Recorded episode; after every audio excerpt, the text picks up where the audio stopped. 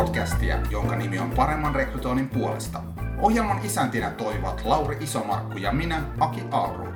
Tutustu paremman rekrytoinnin periaatteisiin ja ilmoita työpaikkasi mukaan osoitteessa www.parempaarekrytointia.fi. Meidän studiossa on vieraana Juho Toivola. Tervetuloa Juho. Kiitos. Olet kuulemma lomailut tässä hiljattain. Kävin Portugalissa suunnistamassa. Onko rentoutunut olo? Kyllä. Kiva käydä jossain, missä on kevät jo pidemmällä. Se on Joo. palata tänne loskaan. No koska mä en osaa esitellä sua vaikka haluaisin, niin kerrotko muutamalla sanalla, että missä kuvioissa olet tällä hetkellä mukana? No, aika paljon mä kerron itsestäni silleen nykyään, että mä oon rekrytointikouluttaja. Ja koitan auttaa rekrytointia työkseen tekeviä ihmisiä paremmaksi siinä. Päiväduunissa mä oon tuolla Elisalla vastaan työvoiman hankinnasta. Sekä oman työvoiman että ulkoisen työvoiman hankinnasta. Siinäpä se aika oikeastaan kuluukin.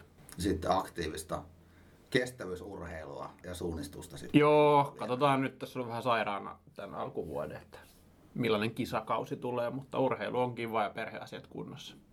Mua kiinnostaa toi osaamisen kehittäminen rekrytoijilla, niin mitkä on tällä hetkellä sellaisia osa-alueita, missä olisi niin eniten kehitettävää sun mielestä? No tässä on vähän niin kuin pitkään oltu sellaisessa markkinassa, missä tämmöiset houkuttelu- ja markkinointiasiat korostuu ja employer brandingista paljon puhutaan ja siihen on firmat paljon satsannut. Etenkin tämmöiset nuoremmat uuden polven rekrytoijat on aika semmoisia niin houkuttelutaitoisia ja, ja ne skillsit on vahvoja, just vaikka digitaalisella puolella, mutta ihan livenäkin, niin, niin mä oon nyt nähnyt, että, että tämmöiselle niin kuin vanhan liiton valintaosaamiselle on, on sitten tavallaan siinä porukassa paljon kysyntää, että kun he ei ole kasvanut siinä maailmassa, missä niin kuin karsitaan ja valitaan, vaan enemmänkin niin kuin brändätään ja houkutellaan, niin, mm. niin se on ollut yksi. Ja sitten taas näille vanhemman liiton tyypeille edelleen pystyy kouluttamaan näitä houkuttelu- ja employer branding juttuja, koska he ei ole sitten taas ihan niin kuin kotonaan niiden kanssa. Molempia tarvitaan. Niin, kyllä. Aina löytyy kohderyhmä. Tämä on niin laaja kenttä kuitenkin ja monenlaista taidokkuutta.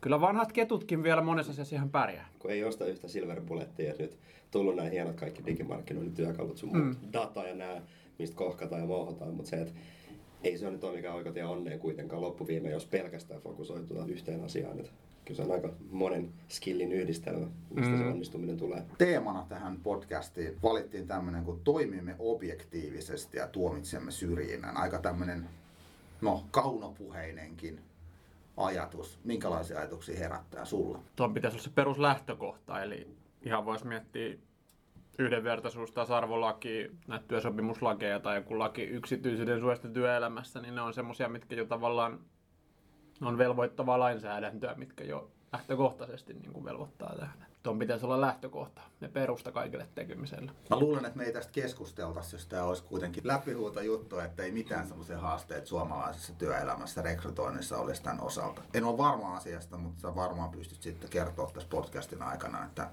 onko syytä huoleen vai olemmeko millä trackillä nyt tämän suhteen. Mutta jos puhutaan tästä objektiivisesti toimimisesta, mitä ainakin mulle, kun mä aloitin rekrytoijana joskus melkein 15 vuotta sitten ekan kerran, niin mulle aina puhuttiin, että hei, että objektiivisuus on tosi tärkeää, että vaikka sulla on joku selkeä oma tunnetila tai subjektiivinen näkemys, niin älä anna sen viedä liikaa. Niin, niin mitä tämmöinen objektiivisesti toimiminen voisi tarkoittaa rekrytoinnissa?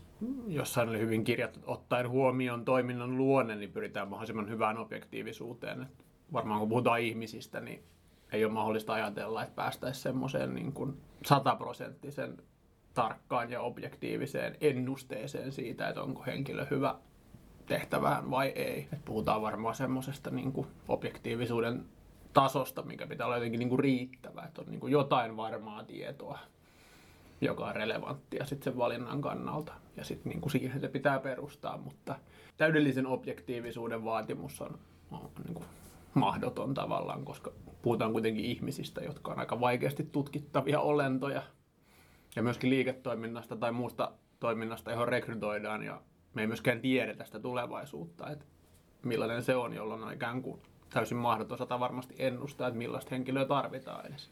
Aika monta muuttujaa. Että Niin, Jos ajatellaan jotain pientä PK-sektorin yritystä, niin siellä varmaan toimitusjohtajan intuitio on usein se tärkein valintakriteeri, että mikä fiilis henkilölle syntyy. Niin jos puhutaan niistä, mm.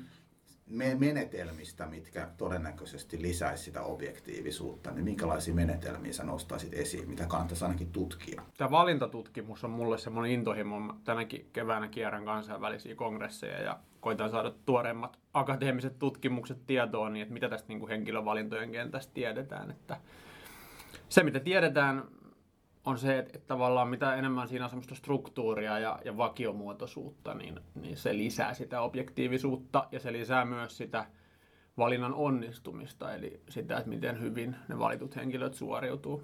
Tarkoittaa esimerkiksi ihan semmoisia perusasioita, että kaikista ehdokkaista selvitetään samat asiat samalla tavalla, eikä niin, että, että toinen saa ihan toisenlaisen käsittelyn kuin toinen aika perusjuttu kuitenkin. Sitä on paljon keskusteltu, strukturoitu ja strukturoimaton haastattelu. Ja jotenkin nyt kun puhutaan tästä niin kuin hakijakokemuksesta ja, ja mm. ketteristä uudenlaisista yrityksistä, niin siellä on helposti sitä, että, että halutaan viedä semmoiseen keskustelevaan suuntaan. Kyllä. Että jotenkin, että se on sitä, miten työnhakijoita pitää kohdella. Ja sitten kuitenkin tutkimusten mukaan tämmöinen hyvin strukturoitu josta voi ehkä vähän jäykänkin mielikuvan saada haastattelun, mm. niin tuottaa sitten kuitenkin parempia lopputuloksia.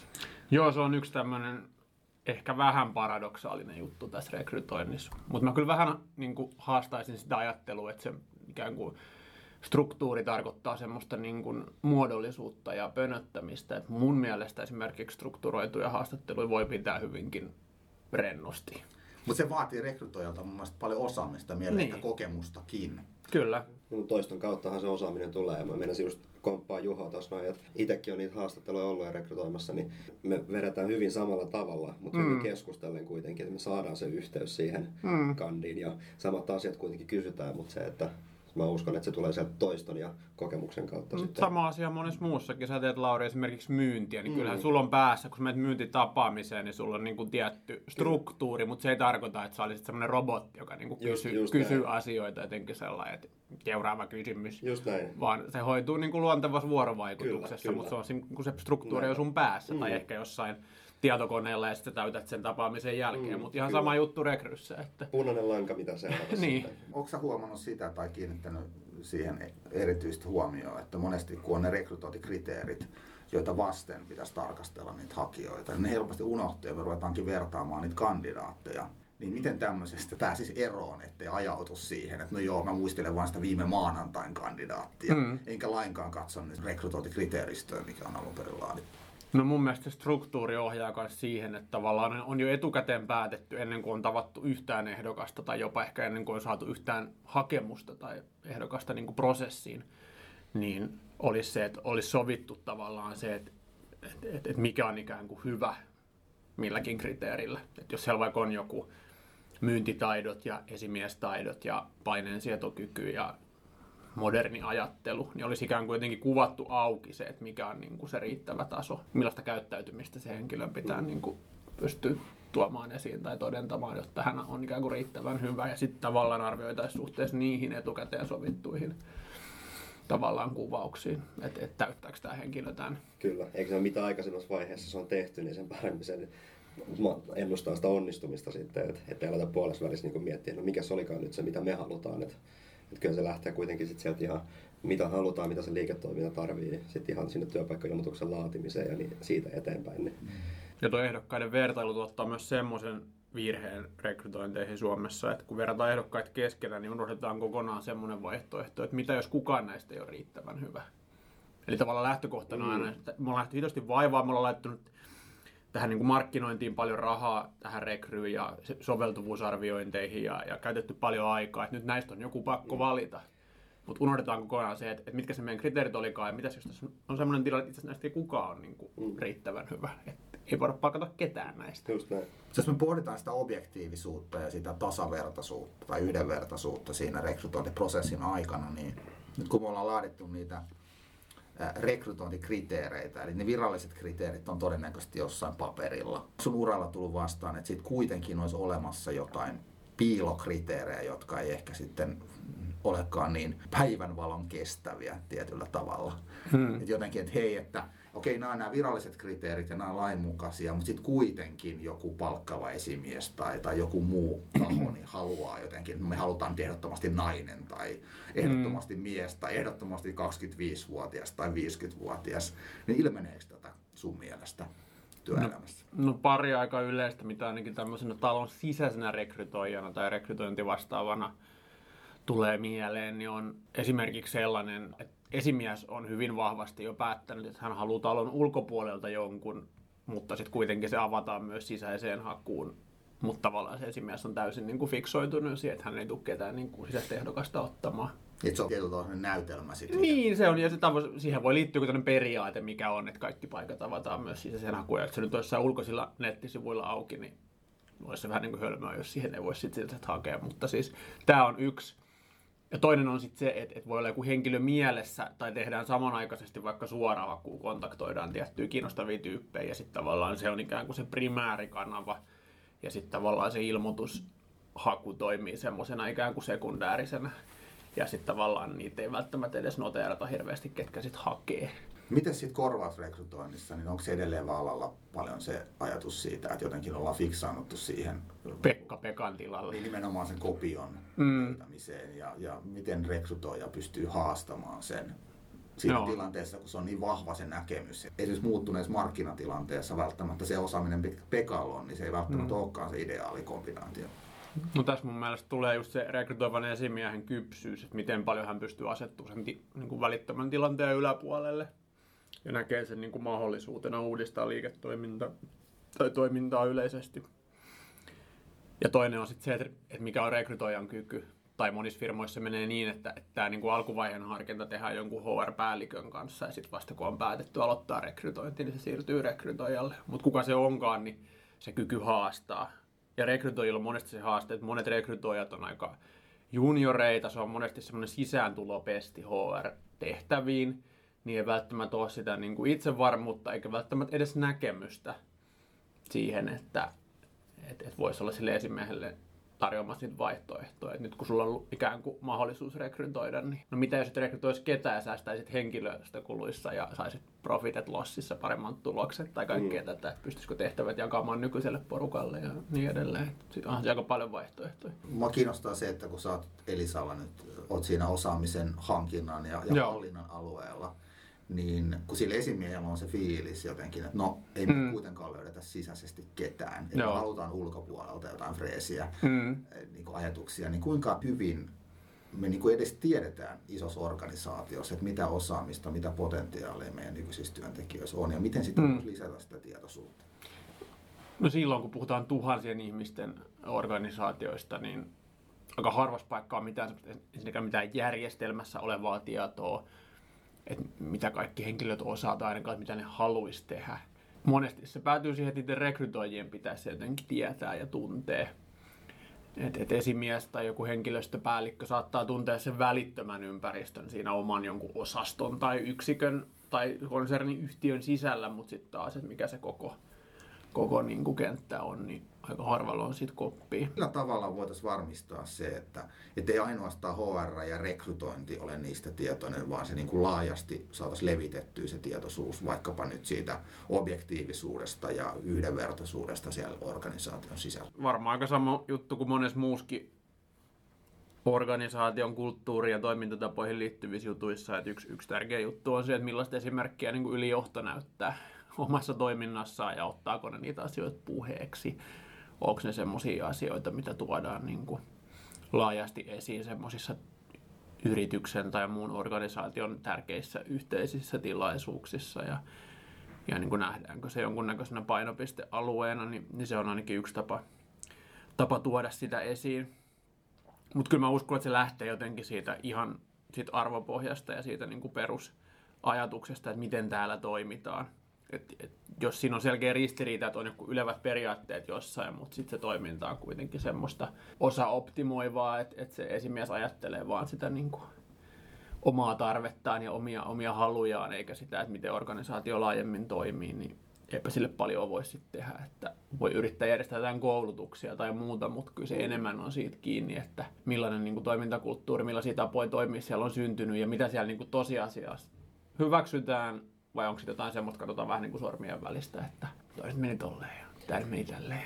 Ja mä uskon itsekin tuohon edestä, edestä johtamiseen ja näyttämiseen, että, että jos sitä katsotaan johdossa läpi sormien, niin sitä ihan varmasti katsotaan myös muissakin, muissakin puolella organisaatioista läpi sormien. Että. Niin, kai se on sitä pitää käydä keskustelua ja pitää vaan niin kuin uskaltaa ottaa puhelin käteen, vaikka olisi mikä johtaja siellä toisessa päässä mm. ja käydä se asia vaan läpi, että hei tämmöinen juttu. Ja tosi harvoin käy niin, että kun selittää sen asian asiallisesti ja, ja silleen, että, että se on helppo ymmärtää, niin että tulisi jotain, että no ei me nyt tuommoista vaan. Että kyllä ihmiset ymmärtää, jos vaan niin kuin selittää asioita. Että aika paljon on, on sellaista, että ne vaan pitää käydä läpi. Somehan on tuonut tähän sitten se uuden ulottuvuuden, eli ne mainen riskit on paljon suurempia, koska kuka tahansa, joka kokee niin aidosti, että, että häntä ei kohdattu yhdenvertaisesti tai on tullut rekrytointiprosessissa vastaan jotain epämääräistä, niin se saattaa Twitteriin kirjoittaa jonkun jutun tai LinkedIniin tai Facebookiin ja siellä onkin yhtäkkiä sit tuhansia ihmisiä, jotka ihmettelee ja kyseenalaistaa tämmöisen organisaation toiminnan sekä työnantajana että mm. jopa palvelun tarjoajana voi olla. Että Kyllä. tuntuu niin isosti ja vaikka olisi kuluttajatuote kyseessä, mm. niin haluaa vaihtaa mm. palvelun tarjoajaa. Kyllä. Koska tämmöinen, että mitä tapahtuu rekrytointiprosessin aikana, niin helposti sitä ajatellaan, että se näkyy niin kuin muutenkin sen organisaation mm. toiminnassa. Että semmoinen salassa pitäminen tai jotenkin niin kuin mystisesti mm. siellä kulissien takana toimiminen, niin se on entistä vaikeampaa varmasti tänä päivänä. Ja hyvä vaan, että on. Kyllä mennään siinä avoimeen, avoimeen suuntaan koko ajan, niin pitääkin olla niin kuin läpinäkyvää. Että se on hyvä, että siellä on mahdollisuus puhaltaa pilliin sitten ja tehdä sitä näkyväksi. Joo, sitten tässä on tullut ehkä tässä nyt uudessa kentässä, kun on tämmöisiä sykkiviä ja dynaamisia pallomeriorganisaatioita ja muita IT-näköalapaikkoja, tämmöisiä IT, IT-kasvufirmoja, niin on tullut tämmöinen ikään kuin legitiimi syrjinnän muoto, joka on tämä niinku kulttuurinen soveltuvuus, joka on tämmöinen niinku mm. täysin epämääräinen käsite, johon voi aina viitata kuitenkin niin, että se kuulostaa jotenkin niinku varteen otettavalta perusteelta, kun ei keksitä mitään muuta, että miksi tämä niinku epämukavalta tuntuva tyyppi voitaisiin nyt hylätä, niin voidaan aina viitata kulttuuriseen soveltuvuuteen. Onko tämä ollut esillä nyt näissä konferensseissa ja artikkeleissa tämä kyseinen aihe? No se nousee, nousee esiin. Se on vähän semmoinen hankala aihe siksi, että monet uskoo siihen tosi vahvasti ja monet on tämmöiset uuden ajan HR-johtajat ottanut sen niin kuin ajattelussaan hyvin niin kuin vahvaksi, niin kuin kulttuurin luomisen ja cultural fit ajattelun. Mutta eikö sillä ole iso merkitys, että minkälaisten ihmisten kanssa me täällä tehdään, niin No on se, mutta se pitäisi, niinku, pohjaa, mutta niin, mutta se pitäisi kirjoittaa auki, se pitäisi niin. niinku avata, että, että meillä se tarkoittaa näitä kolmea asiaa mm. ja näistä asioista me nähtiin sussa vaan tätä yhtä asiaa eikä mm. näitä kahta juttua Kyllä. ollenkaan, että henkilö saa niinku selkeämmän palautteen, johon mm. pystyy... Niin, se ei ole vaan niinku taustapuheiden perusteella, että niin. tämä nyt ei tunnu hyvältä, että sä nyt sovit tänne näin. Niin, niin että, että täällä vaaditaan epävarmuuden sietoa, muutoskykyä ja heittäytymis halua. Ja, ja näissä me nähtiin sussa vaan sitä muutoskykyä, mutta ei heittäytymistä tai epävarmuuden sietoa, ja siksi, siksi emme sinua palkanneet. Tai jotain tällaista. Totta kai sen pitäisi näkyä sit niissä haastattelulomakkeissakin niin. niin ulottuvuudet, eikä niin, että sitten sitä ei ole kirjoitettu, ja mm. sitten kun tulee jotain vähän kiusallisia päätöksiä, niin sitten kaivetaan no. jostain päästä jotain mm. yksittäisiä attribuutteja ja viitataan, että hei, sun kohdalla oli ongelma tämä ja tämä. Niin, ja sitten tavallaan se evidenssi, että mistä me, mitä, mitä evidenssiä, dataa meillä nyt oli tästä asiasta. Että kyllä se pitäisi olla johdonmukainen prosessi, että niistä asioista, kun ne on niin kuin jo mietitty etukäteen, ne viestitään ensinnäkin siinä työpaikka-ilmoituksessa tai muussa rekrytointimarkkinoinnissa, että nämä on ne jutut, mitä me haetaan ja odotetaan. Sitten se olisi jollain tavalla siinä ikään kuin hakemushakuvaiheessa kartoitettu haastattelussa ja sitten niihin viitataan niihin samoihin asioihin myös sit siinä palautteessa mm. mitä annetaan valituille tai ei-valituille. Et, et, semmoinen niin kuin johdonmukaisuus siinä pitäisi olla. Niin pitää näkyä hakijakokemuksen joka vaiheessa. Mm.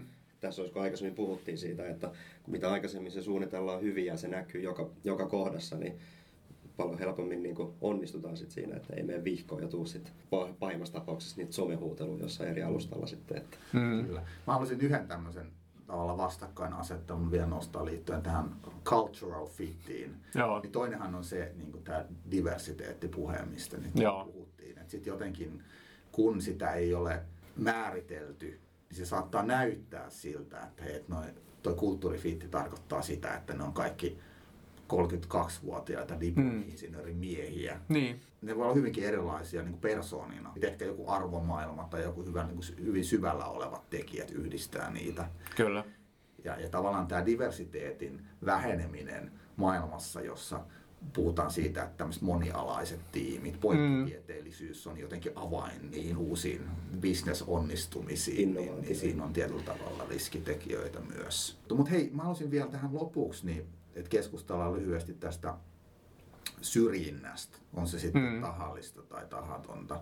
Tietysti nuoret kokee varmasti niin syrjintää siinä mielessä, että sä oot 25-vuotias ja sulta odotetaan, että sulla on 20 vuoden työkokemus. Ja sitten toinen ryhmä on sitten 50 plus.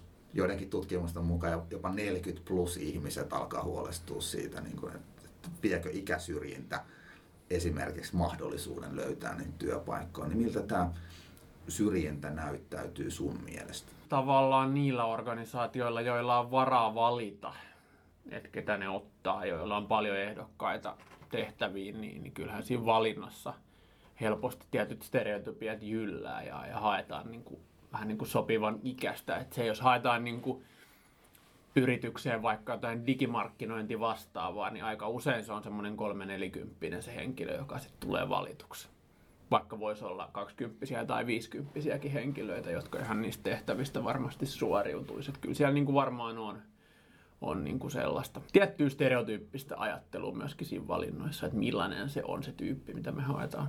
Miten tuota voi taklata, jos pyritään siihen objektiivisuuteen? Onko se edelleen, että on määritelty, että mitä haetaan ja se ikä ei saisi olla se Joo. yksi faktori? Kyllä, kyllä mä näkisin, että se ammattirekrytoijan rooli siinä prosessissa on tuoda just esiin se, että hei, nämä oli ne valintakriteerit, nämä henkilöt on nyt tuonut tämmöistä tämmöistä evidenssiä siitä, että niillä on näitä ominaisuuksia. Ja musta näyttää siltä, että itse asiassa nyt tämä 23-vuotias tyyppi, jonka sä niin rakkasit pois junioriuden takia, niin sillä oli näitä kaikkia asioita. Mm. Tai toi 50 jonka motivaatiosta sä olit epävarma, niin itse asiassa kuitenkin sillä oli näitä kaikkia juttuja. Että pitäisikö me nyt vielä niin harkita häntä. Et mun mielestä tämä on just se rekrytoijan rooli siinä prosessissa. Nuorella voi ajatella, että hänelle ei ole riittävää tämmöistä kokonaisvaltaista käsitystä syntynyt ja sitten, mm. sitten taas voidaan ajatella, että 50 on jo tämmöinen jäähdyttelijä, jolla ei riitä kunnianhimoinen drive. Niin. Mutta eikö semmoistakin ihan käytännön asiat vaikuta oikeasti jos mietitään ihan konkreettisesti mm. siellä organisaatiossa se, että, että 50 on ne palkkaodotukset jo huomattavan korkeat. Ja mun mielestä se ei ole ongelma silloin, jos se, hänellä on kokemusta juuri siltä alalta ja niistä tehtävistä, mihin hän hakee, koska silloin usein se henkilö tuo myös niille rahoille jotain vastinetta. Mm. Jos joku vaikka ollut 20 vuotta myynnissä ja tehnyt hyvää tulosta, niin todennäköisesti hänellä on niin kuin jotain... Niin Siinä hyvin pystyy perustelemaan oman niin, roolinsa. Niin, tai sama vaikka rekry, rekryssä tai HRS, että jos sä oot tehnyt niitä pitkään, niin sä voit niinku tavallaan hakea niitä duuneja vähän korkeammalla palkkatoiveella. Mutta sitten jos sä ikään kuin 50 on paljon näitä alan vaihtajia, on vaikka tehnyt asiakaspalvelun johtoduuneissa koko uraansa, sitten hakee vaikka jonnekin HR tai muualle, niin sitten niin. siinä kohtaa se monesti tulee haasteeksi, että jos ei sulla ole siitä tekemisestä mitään kokemusta ja sä et pysty heti niin kuin, olemaan hirveän arvokas tyyppi, vaan sä haluat ikään kuin aloittaa uuden uran, niin kuin moni tekee monta uraa nykyään työelämässä, niin siinä kohtaa tulee vähän se haaste, jos se palkkataso on niin kuin fiksattu tiettyyn elintasoon, mm. mutta sitten sulla ei ole hirveästi vielä sitä kompetenssia, mihin sä niin kuin haet, niin siinä tulee monesti vähän hankalia tilanteita. Oliko nyt niin, että sä olet järjestämässä tai olet järjestänytkin tämän tyyppisiä ihan koulutuksia? Joo. Mulla on tulos nyt toukokuussa Helsingissä 10. päivä koulutus yhdenvertaisuus, tasa-arvo, monimuotoisuus ja vastuullisuus rekrytoinnissa, eli YTMV-kurssi. Niin, siis näistähän puhutaan paljon tuolla esimerkiksi FIPSissä ja muissa tämmöisissä vastuullisuuspiireissä ja tavallaan corporate social responsibility, CSR-ihmiset puhuu näistä just paljon, mutta ehkä hirveän monessa firmassa ei ole sitten taas niin kuin HR- tai rekrytyyppien kanssa välttämätöntä dialogia. Eikö se ole aika pimeä juttu, että puhutaan ylätasolla sellaisten ihmisten taholta, jotka ei ole siinä tavalla hmm. interfaceissa työnhakijoiden Kyllä. tai asiakkaiden kanssa välttämättä. Just näin. Mutta se, se on niinku muuttumassa ja, ja musta tuntuu, että, sitä, että niitä siltoja etenkin tämmöisissä vähän modernimmissa ja isoissa yrityksissä, missä nyt ylipäätään on joku CSR-funktio, joku vastuullisuustiimi, niin tavallaan ne on yhä enemmän tajunnut, että heidän pitää olla ehkä vähän niin kuin HRn kanssa tekemisissä. Hei, me ollaan nyt käyty läpi ne asiat, mitä oli etukäteen sovittu, eli objektiivisuutta käyty läpi ja syrjintää käyty läpi. En tiedä, minkälaiseen lopputulokseen me päädyttiin, mutta varmaankin olemme kaikki sitä mieltä, että molemmissa asioissa niin pitää olla tarkkana ja myös siinä painetilanteessa, jossa on hirveä rekrytointipaine, niin ei niin kuin olisi valmis koskaan katsoa kokonaan sormien läpi näitä. Suoraselkäisyys ja itsekriittisyys varmaan vie aika pitkälle. Kyllä. Ja vaivan näkö. Sitähän mm. tämä on. Pitää jaksaa vähän vaivaa. Mm. Kyllä. Eikä mennä helpoimman kautta. Kiitoksia Juho, että pääsit paikalle. Kiitos. Kiitos. Ja kiitoksia myös kaikille kuuntelijoille ja oikein hyvää ja aurinkoista kevään jatkoa.